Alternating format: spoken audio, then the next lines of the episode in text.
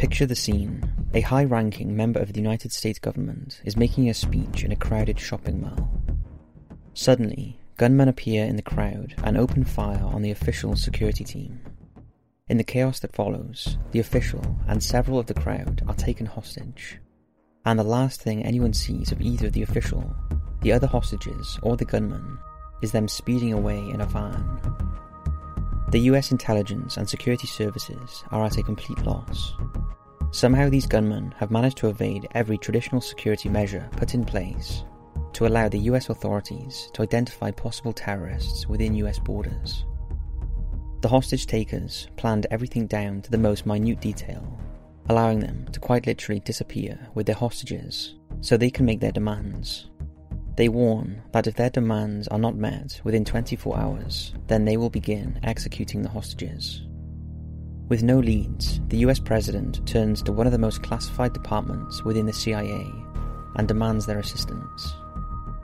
Before the 24 hours is up, the US authorities know where the hostages are being kept, how many terrorists are guarding them, and where they are positioned, so that when the US Navy SEALs carry out their rescue, they are able to do so with maximum efficiency and zero casualties amongst the hostages. The outcome of this fictional scenario was viewed as the ultimate goal of a small group of forward thinking individuals within the United States intelligence communities who, beginning in the early 1970s, began research into the possibility of using psychics to gather intelligence on US adversary. If successful, then the possibilities for psychic spies and even psychic warriors who could kill an enemy soldier with their minds were limitless. The end results of America's investigation into psychic warfare have been largely criticised and mocked by the mainstream media and government while behind closed doors, whispers have been repeated of success stories, and that despite officially ending in 1995, a branch of the US government continues to investigate psychic phenomenon, and may have even utilized psychics in operations as recently as in Afghanistan, Iraq, and Syria. This is the story of Operation Stargate. Psychic phenomena concerns the belief that some individuals have an additional sense to their core five senses we all possess, namely sight, touch, sound, taste, and smell, known as extra sensory perception, but more commonly abbreviated to ESP. This additional sense can take on several forms, such as telepathy, the ability to transmit information from one mind to another without communicating, using any of the traditional senses Branching off from telepathy is telekinesis. Whereas telepathy concerns the transmission of information, telekinesis involves using psychic abilities to directly interact with the physical world, such as making objects move without physically touching them. Then there is the phenomena of remote viewing, where one is able to perceive or observe events taking place sometimes thousands of miles away. If such abilities as these could be first proven and then perfected, their military application would be obvious. Telepathy or remote viewing could allow soldiers to not only detect the presence of the enemy, but know everything about their unit, including how many soldiers they have and what weapons and tactics they plan to use. The psychic soldier could therefore advise his commander how best to alter their own tactics. Psychic spies could also gather information from high ranking foreign officials when they are in a public place without suspicion Alternatively, a psychic with telekinetic capabilities could assassinate an enemy agent by disrupting their heart or brain functions without leaving any evidence behind. The realm of ESP goes even further, touching upon precognition, the ability to see the future, and alternatively, and perhaps just as important, retrocognition, the ability to see into the distant past Psychometry is another aspect and concerns the ability to read information about a person or place by touching a physical object. Finally, there is, of course, mediumship, which relates to communicating with the dead. The problem with ESP is that psychic phenomena is not yet recognized by traditional branches of science. There is no reliable scientific method with which to truly measure ESP abilities that can conclusively prove its existence. Perhaps the most well known experiments to measure ESP are the Zener cards, such as those used by Bill Murray's character at the beginning of the 1984 movie Ghostbusters, designed by perceptual psychologist Carl Zener in the 1930s. Zener cards are a deck of 25 cards, made up of five different simple symbols, of which there are five of each in the whole deck. The experimenter holds up the card with the symbol facing away from the person being tested for ESP, who has to try and perceive what symbol is on the card. This test has come to symbolize the surge of ESP, despite being largely dismissed by the wider scientific community as ineffectual, since the examiner can sometimes subconsciously hint at what cards they are holding. Typically, people get 3 to 7 correct, while only 10% of those tested get any number over 8 correct. The chances of getting over 20 correct is 1 in 5 billion. But if ESP is real, then surely this would be possible to achieve. However, those who believe in ESP argue that if it's something beyond the core five senses, then science would understandably have a hard time detecting it. Ultraviolet light was not detected until 1801, and yet it was all around us all of the time. So why not ESP? If ESP was proven to be real somehow, it would completely alter our perception of how we interact with the universe, and have a profound impact on society and religion. Could someone with telepathy talk to God, for example? There have been numerous cases of possible ESP abilities manifesting throughout history that seem to defy all logic and statistical probability, which is why we as human beings are still so fascinated by the subject, despite science telling us that it's a myth. Take the case of Leonard Dawe, who wrote crosswords for the Daily Telegraph newspaper during World War II. In one of his crosswords, he included the French port of Dieppe, which at the time was under Nazi occupation. Just 24 hours later, the Allies raided the port. Was this just a coincidence, or did Law unknowingly tune into the thoughts of Allied commanders? Well, two years later, Law repeated this feat in spectacular fashion, when his crosswords included code words for the D Day landings before they actually took place. Despite investigations and claims by Law that they were random words chosen by students at the school where he worked, no one could explain how he just randomly came up with these code names on the eve of the invasion. As to his students picking the words, did he unknowingly influence their choices? The problem with examining cases, such as law, is that they are of limited use to scientists because they occur in an uncontrolled environment and cannot be replicated. In order to effectively demonstrate something with hard evidence, scientists need to conduct structured laboratory experiments with closely controlled conditions. And even in the early 20th century, it wasn't just scientists working on the fringes of their profession who invested in research to do just that, but governments as well. There have been many examples in military history of leaders who have been said to have an uncanny ability to predict the movements of enemy forces, but often this is down to a combination of experience and intelligence. But it was during the Second World War that a modern major combatant began to truly look into trying to harness ESP as a tool of war with a degree of scientific investigation. On the surface, Nazi Germany appeared to be a state centered around the pursuit of science, as opposed to the metaphysical. But away from public view, they invested a great deal of money and resources into the investigation of the occult and psychic abilities. The leader of the feared SS himself, Heinrich Himmler, was especially invested in exploring this idea, creating special projects to investigate ESP abilities based on ancient writings from, from texts looted from occupied lands. Arguments range among historians over how successful these experiments were, since much of what was documented was lost in the collapse of the Nazi regime. However, although evidence was uncovered after the war by the United States and the Soviet Union, to convince both countries to more closely consider the possibility of ESP abilities existing. According to investigative journalist Annie Jacobsen, in her book Phenomena, the United States began to receive intelligence in the early 1950s that the Soviet Union were not only building on the research carried out by the Nazis, but had actually demonstrated some extraordinary successes, particularly in the field of telekinesis.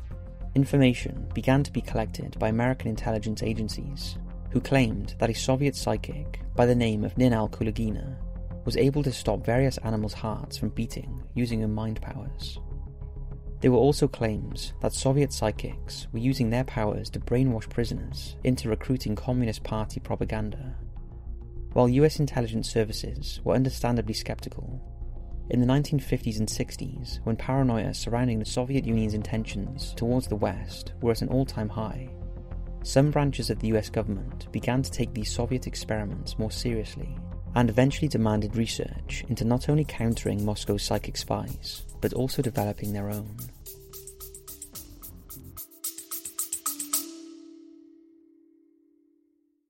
Bloody FM presents Hometown Ghost Stories, a paranormal podcast that investigates a new town every week, bringing you all the hauntings from haunted houses to castles, bridges to asylums, wandering spirits to demons. Over 100 episodes covering different towns all over the world.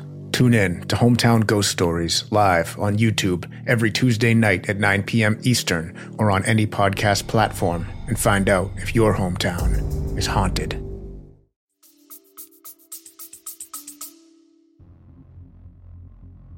In 1961, the CIA reached out to parapsychologist Stephen I. Abrams, an American who at the time was heating up the parapsychological laboratory at Oxford University in the UK. They asked him directly if there was any merit to the claims of ESP, and whether the supposed Soviet successes were real or not. Abrams responded that ESP appeared to be a real phenomenon, but to his knowledge, there was no way to understand or perhaps more importantly, control it. Throughout the 1960s, the US monitored Soviet research as best they could. However, it would not be until the 1970s that the US formulated their own official counter to Soviet efforts, after it was learned that the Soviet Union had spent 60 million rubles over three years on what they termed psychotronic research. This vast sum of money, combined with some of the earlier claims, led to the US intelligence community to suspect that the Soviet Union must surely be meeting with success. Otherwise, why would so much money continue to be spent? American research efforts had been re energized thanks to work carried out at the Stanford Research Institute by two physicists, Dr. Russell Targ and Harold Puthoff. Like the CIA, Puthoff had learned of Soviet research into ESP and even possessed footage of a Soviet psychic supposedly moving objects with his mind. The CIA approved them and began discussing the possibility of working together with the Stanford Institute to develop America's psychic spy program. After they had undergone background and security checks, including polygraph tests about themselves and their work. During the early work in 1972, Targ and Puthoff worked with several people who claimed to be psychic, including the Israeli born Uri Geller Geller would later become one of the most famous and certainly controversial psychics in the world. But in 1972, he represented a problem for the CIA. The CIA had concerns about his possible links to the Israeli government, and there was doubt over his authenticity, so he was not included in the forthcoming project. One man who was, however, was Ingo Swann. Swann was especially eager to prove that he and people like him possessed ESP abilities and in particular, the ability to perceive places and objects, potentially thousands of miles away. While working in New York with the American Society of Psychical Research, he coined the phrase remote viewing to describe this ability. Hearing about Targ and Puthoff's research, Swann contacted them a few months before they were approached by the CIA. Together with the Stanford team, Swann helped develop the concept of coordinate remote viewing whereby a remote viewer would be given map coordinates and would then have to perceive what was there using nothing but their own psychic abilities. The advantage for the researchers of this method is that any site could be picked and then investigated after the remote viewing session to assess how successful the session was. As a result, the researchers themselves couldn't be accused of deliberately or unintentionally leading the person who was doing the remote viewing as many skeptics had criticised previous methods of doing such, as the aforementioned Zener cards. Unfortunately, early results were mixed, but in some of the more successful tests, Swann proved he was capable of extraordinary accuracy. In one of the early tests, Targ and an associate left the building where Swann was located and asked to see if he could describe their location. Swann was not only able to see that Targ was standing by a fountain, but also that on this particular day the fountain had been turned off. No one, not even Puthoff, knew where Targ and his associate had gone. For the CIA, the possibility of harnessing such abilities was enough to encourage them to sponsor a full investigation into remote viewing, centering on Puthoff, Swann, and Targ's work. Thus, the CIA authorised Project Scanate, or Scan by a Coordinate, and invested $50,000 in further research, approximately 287,000 in today's money. Swann, however, was initially told that the investment was from a scientist located on the East Coast who was interested in their work and not the CIA. The involvement of the CIA would eventually put Targ and Puthoff into contact with Sidney Gottlieb, a noted chemist who during the 1950s and 60s was a leading figure in the CIA's now notorious mind control program known as Project MK Ultra. Sidney was fascinated with the work into remote viewing and suggested using LSD to enhance the results. Targ and rejected this idea since all their research indicated that remote viewing required a great deal of concentration, and LSD would affect that concentration. In early 1973, another psychic joined the program named Pat Price. Price was a former police officer from Burbank, California, who claimed to be able to view places, people, and objects around the world at any time.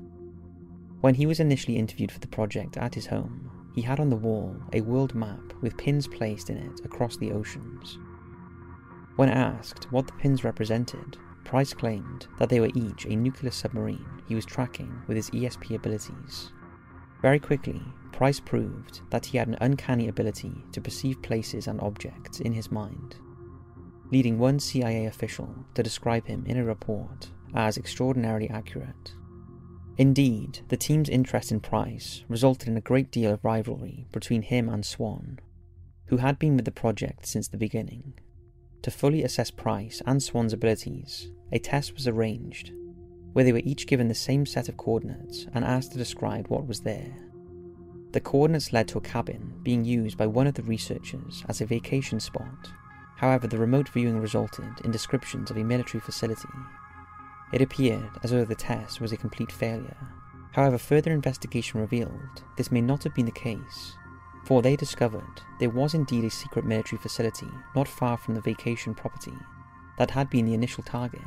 Known as Sugar Grove, the facility was run by the National Security Agency and was used to gather data on Soviet radar and radio transmissions. Price's description of Sugar Grove, in particular, seemed to be unnervingly accurate and he was asked to view the site again to see just how much he could perceive.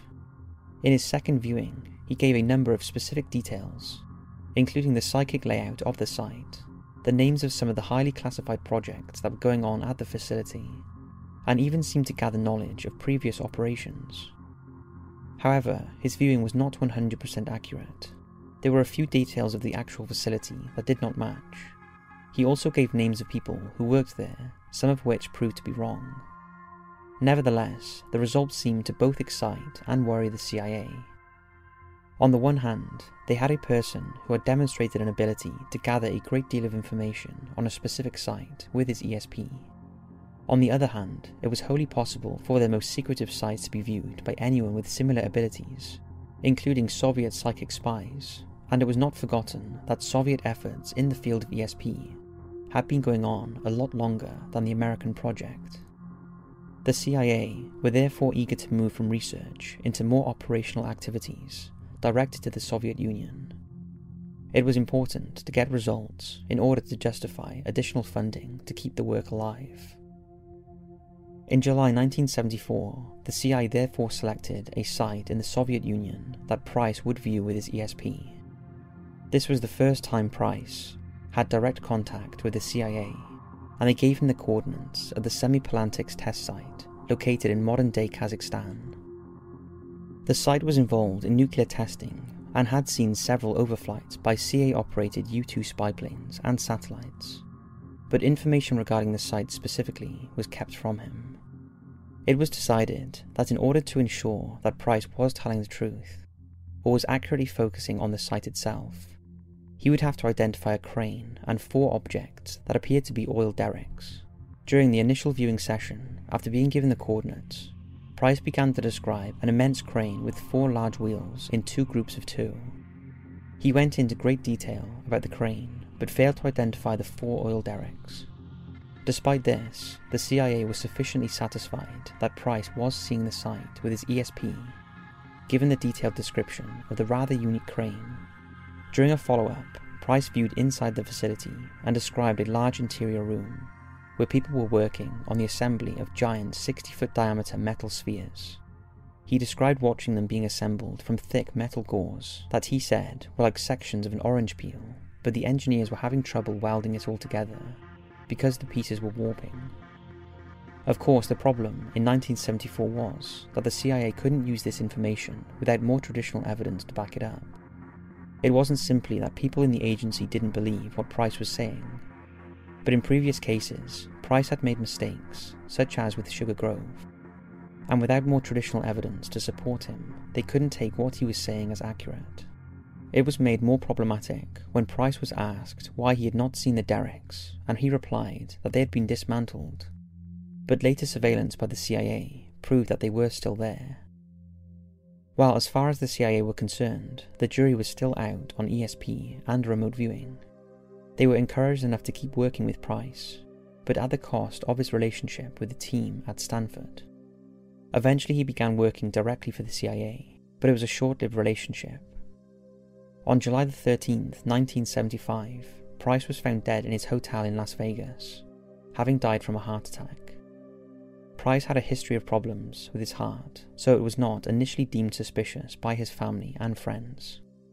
However, some within the Stanford team have claimed that his family were only notified of his death after his body had been cremated, leading to claims that his death was either faked by the CIA or he was assassinated by the KGB.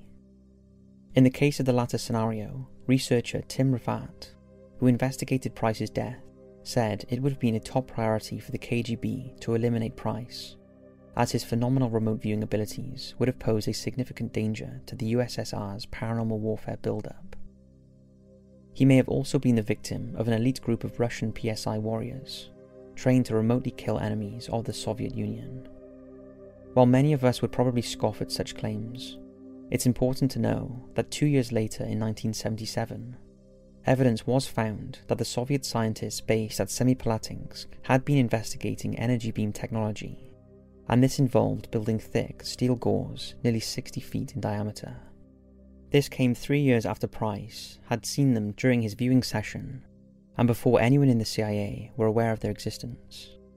In the early 80s, a US TV station interviewed a KGB agent who talked about assassination methods employed by Moscow one of which was to uncover any previous medical conditions the target may have, and try to affect them in some way to make the death appear as natural causes.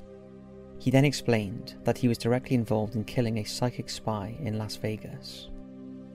Others, however, believed Price was such a high value asset to the CIA that they faked his death in order to protect him from the KGB. At the hospital where Price was admitted, a mysterious man in a suit presented himself to staff and produced paperwork outlining Price's medical history before disappearing, with his family not seeing his body before it was cremated, and even other remote viewers claiming to have made contact with Price or observed him working for the CIA. Many questions linger over just what happened to Pat Price in July 1975. The death of Pat Price forced the CIA to re-evaluate Project Scanate the higher echelons of the agency could not dismiss the fact that Price and Swann had both demonstrated some extraordinary natural abilities that could not be easily explained away. But questions still lingered on how useful it could be, given how inconsistent they were in successfully producing information. Could they, for example, conduct a field operation potentially risking American lives on data gathered from psychic spies alone? The answer was no and this conclusion essentially ended Scanate. However, research went on at Stanford, and this continued to attract attention from agencies within the US government and military. The next major player in developing psychic spies for the US was the US Army, who had a department named rather vaguely the Systems Exploitation Team, or SET. It was established by the Army Intelligence Agency and was essentially a think tank that specializes in tackling the most unusual intelligence problems through a number of often unorthodox methods. Like the CIA before them, the Army had become concerned about reports of Soviet research into remote viewing and so in 1977 a research project was established under the codename Project Gondola Wish. It was given the task of evaluating the potential adversary applications of remote viewing. The project enlisted a number of civilian and service personnel, including Vietnam War veterans, who appeared to have some kind of ESP ability and re enlisted the help of the Stanford Research Institute, although the Stanford team had to keep the work secret. The remote viewing sessions were carried out at the Menlo Park campus, and the civilian participants couldn't tell their employers why they were leaving their jobs during working hours. Unlike Scanate, Gondola Wish focused on specific objects, people, and places, as opposed to map coordinates with a number of rudimentary viewing tests being carried out, often with household objects such as coins being placed in certain ways, out of sight of the remote viewers. At this time, Russell Targ and Hal Puthoff were claiming that anyone could harness their own ESP abilities. This attracted the attention of Major General Edmund Thompson, the Assistant Chief of Staff for Intelligence at the Department of the Army Headquarters, who wanted to try it for himself. From his office in the Pentagon, the general attempted to find one of his staff officers who went walking out in Washington, D.C. with one of the Gondola Wish team. Mal Riley guided him through what to do. In his own remote viewing, the general described features that he eventually believed was the Lincoln Memorial. However, the officer had in fact gone to the Alexandria train station. It appeared a failure until the three of them returned to the train station and discovered a site that matched what Thompson had described within sight of the train station. This both demonstrated the potential and the problems with remote viewing to Thompson.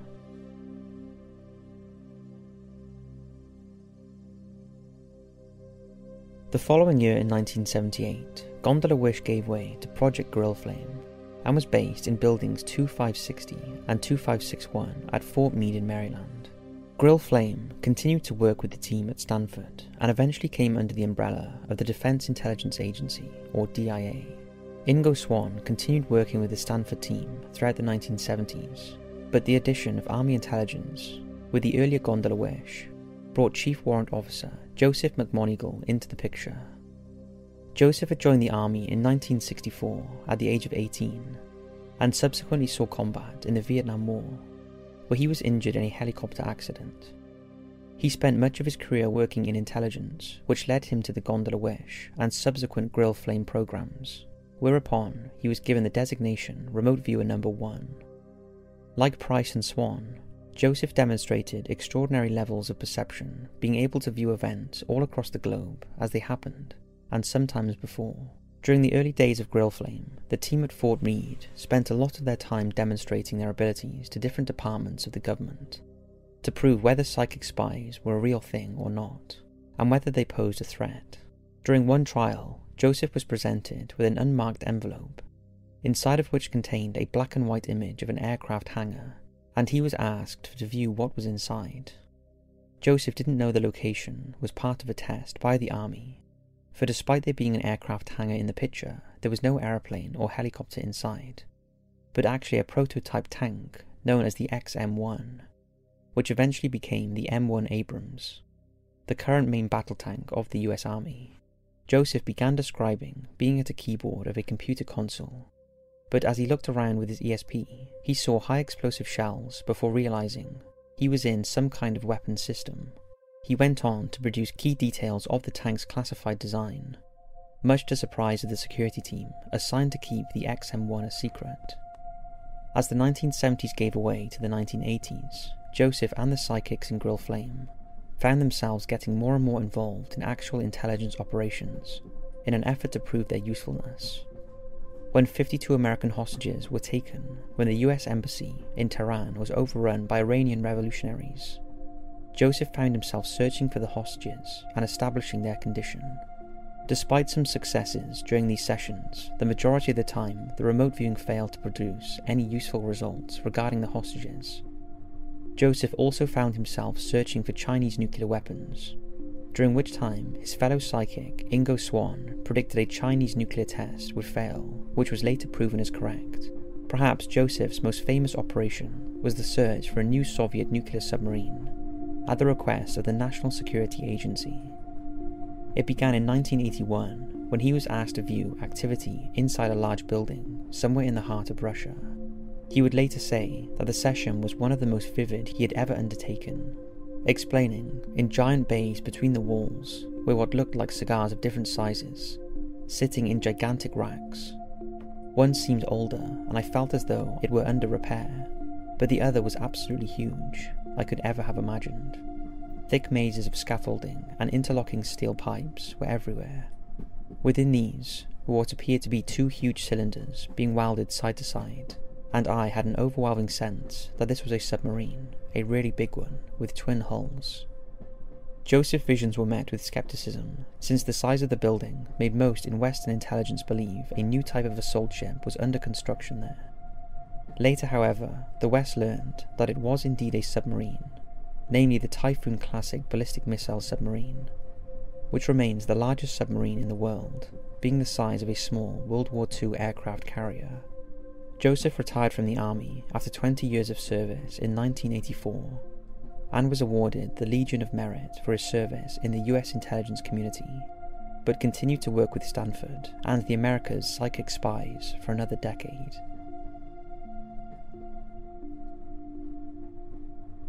In 1978, an event would occur that would prove to be America's psychic spy program's greatest success.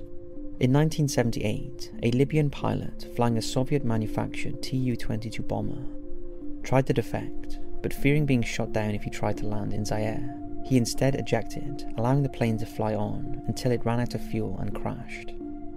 The US immediately undertook an intelligence operation to locate the aircraft in order to learn its secrets. The Tu 22 was the first supersonic bomber to enter Soviet service and was being exported to a number of potential US adversaries, so any information on it was highly sought after the CIA conducted helicopter searches of the countryside, where they spoke to locals hoping to find details of the pilotless plane's flight path, but repeatedly came up empty. The CIA even resorted to redirecting satellites in an effort to find it, but still turned up nothing. Having exhausted all traditional methods, the CIA turned to America's psychic spy network, which now included a secretary by the name of Rosemary Smith. Smith was asked to locate the bomber and after appearing to go into a trance, she produced a crude map of the area surrounding where the bomber went down, although at the time she did not know it was in Zaire. Another of the project's psychics attempted to find the bomber and produced a remarkably similar picture. When the features drawn by Smith were applied to a map of Zaire, they located a matching area and displayed a search team who eventually found the bomber, relatively intact, making it an unprecedented US intelligence success. The psychic spy's involvement was even revealed to the president, Jimmy Carter.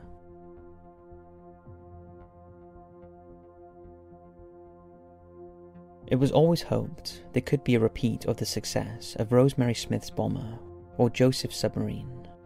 In the 1980s, the American psychic spies were being used in more and more operations, but successes were few and far between. In 1986, the US prepared to launch airstrikes against Libya, and they were asked with locating Libyan leader Colonel Gaddafi. However, he would survive the bombings unscathed. In 1988, there were attempts to locate missing US Marine Colonel William Higgins in Lebanon. While he was not found by remote viewing, a description of where he was being held at the time of the sessions did match what the psychic spies described. In the 1991 Gulf War, remote viewing attempted to locate Saddam Hussein and his chemical weapons, but failed in both. A myth surrounding the research that emerged later was that work was done into trying to kill goats using psychic powers, something that was later made the subject of the satirical movie The Men Who Stare at Goats. However, this has largely been proven to be false and was probably confused with research into advanced hand to hand combat techniques based on ancient Chinese martial arts that did involve goats. During the 1980s, the project itself changed names and command three times before becoming Operation Stargate in 1991 under the Defense Intelligence Agency, and which has since become the blanket term for America's ESP spying program. Then in 1995, former President Jimmy Carter was speaking at Emory University when he recounted the story of the downed Tu 22 being found by psychic Rosemary Smith. This brought a spotlight on the project at a time when it was rather unwanted with the drawdown of unnecessary US defense expenditure in the wake of the collapse of the Soviet Union and their own ESP spying program. Within the US government, criticism ranged from the work being a waste of money to some accusing those with ESP abilities of being in league with the Antichrist. The team at Stanford, too, found themselves constantly having to fend off criticism that they were bringing the institution into disrepute, something made worse by the fact that a lot of their work with the intelligence agencies had to be classified. In 1995, the project was transferred from the DIA to the CIA, who conducted a major review of Stargate and concluded that it had no real impact on supporting the intelligence community during the last years of the Cold War with the Soviet Union and the first half of the 1990s. This ignored Price's identity of the goals at Russia, Smith's finding of the Tu 22, and Joseph identifying the Typhoon class submarine before conventional intelligence had identified any of them.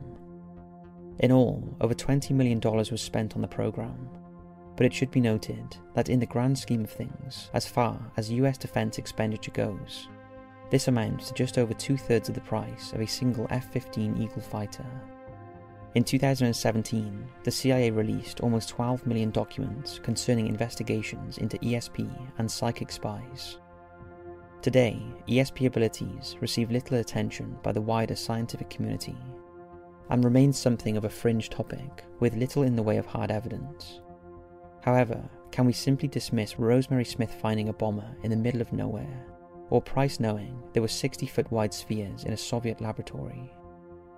Was it luck, coincidence, or was it truly an as of yet untapped power we may all be capable of? I think it's time that we find out. If you had an ability to be able to remotely perceive stuff any place in the world, that could be an extraordinary intelligence source. We found that many individuals are able to accurately describe what's going on in distant locations. Are you saying that the work you've been doing is classified? It was a research facility. That was all that we were going to tell them. The Russians have been spending millions of dollars investigating so-called ESP psychic spies. Almost a psychic arms race here. Is there any real application to this? I think remote viewing has been demonstrated over the 20 years of work that's been sponsored by the government. Producing crucial and vital intelligence to the NSA, CIA, DEA, and the Secret Service. I began to feel frightened. The KGB did admit What's really going on here? State-sponsored assassination attempt. The CIA was lying. They wanted to kill the program. A storm brewing. This is real. I say no more secrets. Let this information out.